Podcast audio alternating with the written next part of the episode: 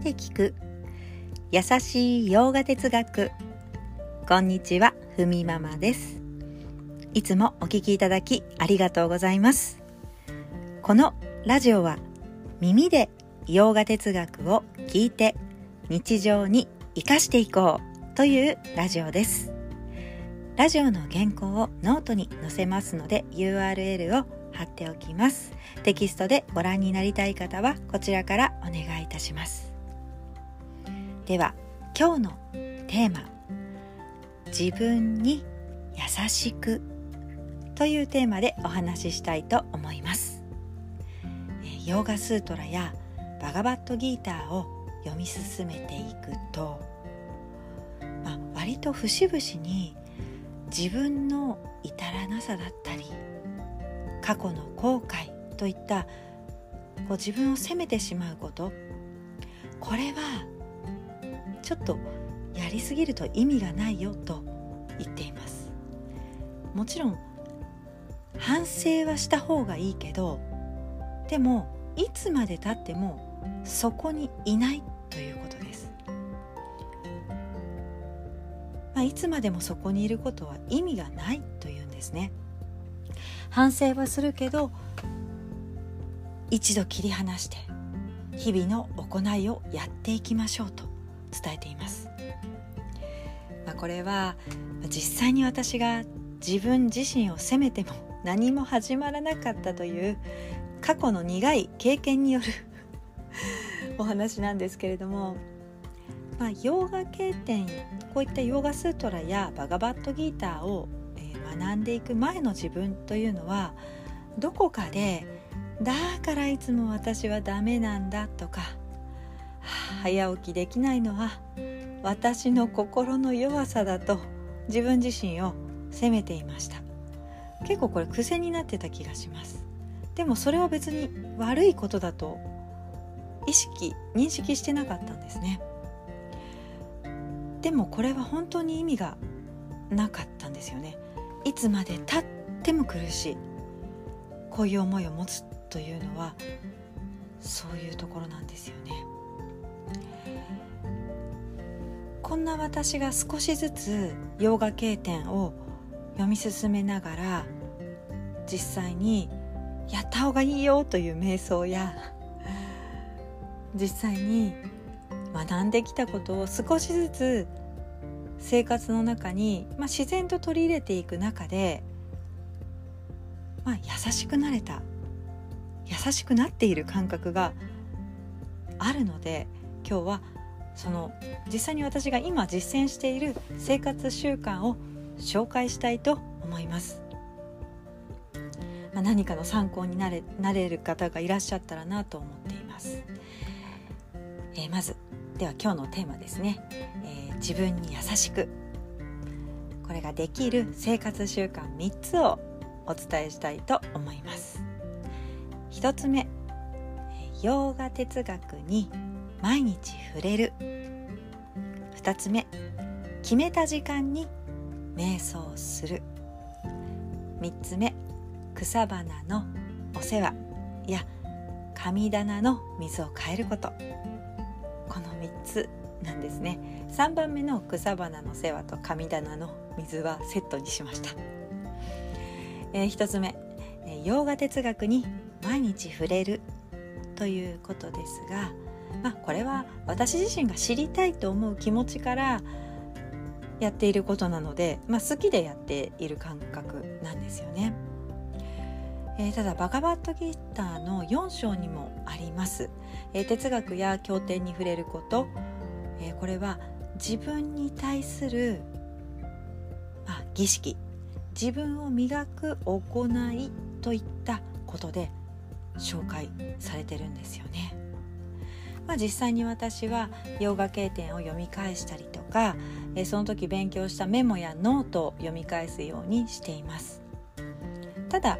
ヨガ哲学以外の分野も知りたいと思ったら、え別の本を読んでみたりとか、ね、あの仏教の本を見たりとか、うん、あのブッダの生涯とかいうね部分もまあ並行して触れてはいますけれども、まあ、興味のある部分をそこでちょっと読みながらということですね。そしてふたつめ、決めた時間に瞑想する。まあ、なるべくまあヨガをした後がこれはいいのかなと思います。というのも私はセットにしているので、ヨガをした後に瞑想をしています。まあ、このポイントは決めた時間なんですよね。えー、朝のごじならごじ、朝のろくじならろくじというふうに決めた時間から始めます。こう朝起きると、あ、あれしてなかったからちょっとね、先にこれやっとこうかなとか、あ、これ先片付けてからヨガしようとか、あ、まだ終わらないから、あ、もうじゅっぷんしてから始めようというふうに、今までの私はちょっとね後回しにしていたんですね。時間ができそうだなという時から始めるというスタイルをとっていたんですけれども、これだとなかなか家族とのリズムがうまく取れず、えー、例えば子供がね起きてきてもうすぐお腹空いたとかとなると、やはりヨガや瞑想を中断することになるんですよね。なので朝やる場合はなるべく早く、夜する場合は決めた時間にというように、もうリズムを作ることが、え自分の落ち着きにつながりました。そしてさんばんめ、草花の世話や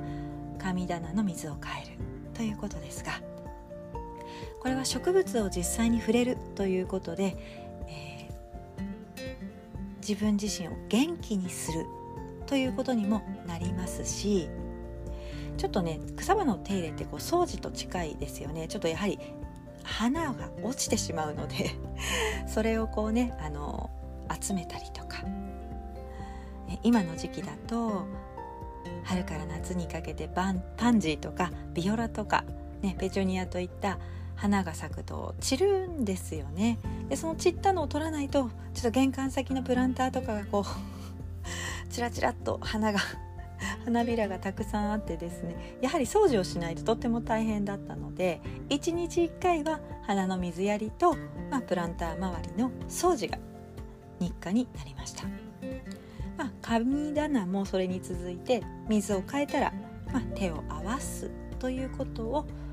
まあ、やり始めたら自然と毎日行っていたんです。で気がつくと、あ、バガバットギーターで述べられている儀式というのがあるんですが、これはまあ行いと言っていいんですが、まあ、精神を高め浄化する行いと、まあ、一致していたんですよね。経典に触れること、瞑想すること、そして掃除なんですよね。他にもバガバットギーターよん章には、自分を磨く、精神を高めるための行いに食べることにも食べることも含まれていますし、その他儀式はいくつもありますが、それに当てはまるところが私には、まあ、いくつか、まあ、できていたというか、ヨガ経典を学んでからこうポンポンとこうちょっとずつそれが加わっていったような感覚です。いやいやいやいや、そりゃ学んでるからさ、ね、それになぞってもう行いをもともと始めたんでしょうと、まあ、思われても言われても仕方ないんですけれども、私の性格上決めたことを意識するとあの挫折するタイプなので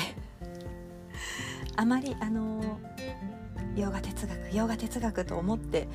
生活する方が私にとっては苦しかったので、まあ、そんな風にはしてないのですが、まあ、自然と計画性もなくやっていたことが、まあ、習慣になりました。まあ、習慣になるということはそれがベースになるので、自然と自分を優しく扱えることができるようになりました。はい、といったところで今日はこの辺で。今日一日も皆様にとって素敵な一日になりますように。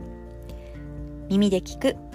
優しい洋画哲学ふみママラジオ、ご清聴ありがとうございました。バイバーイ。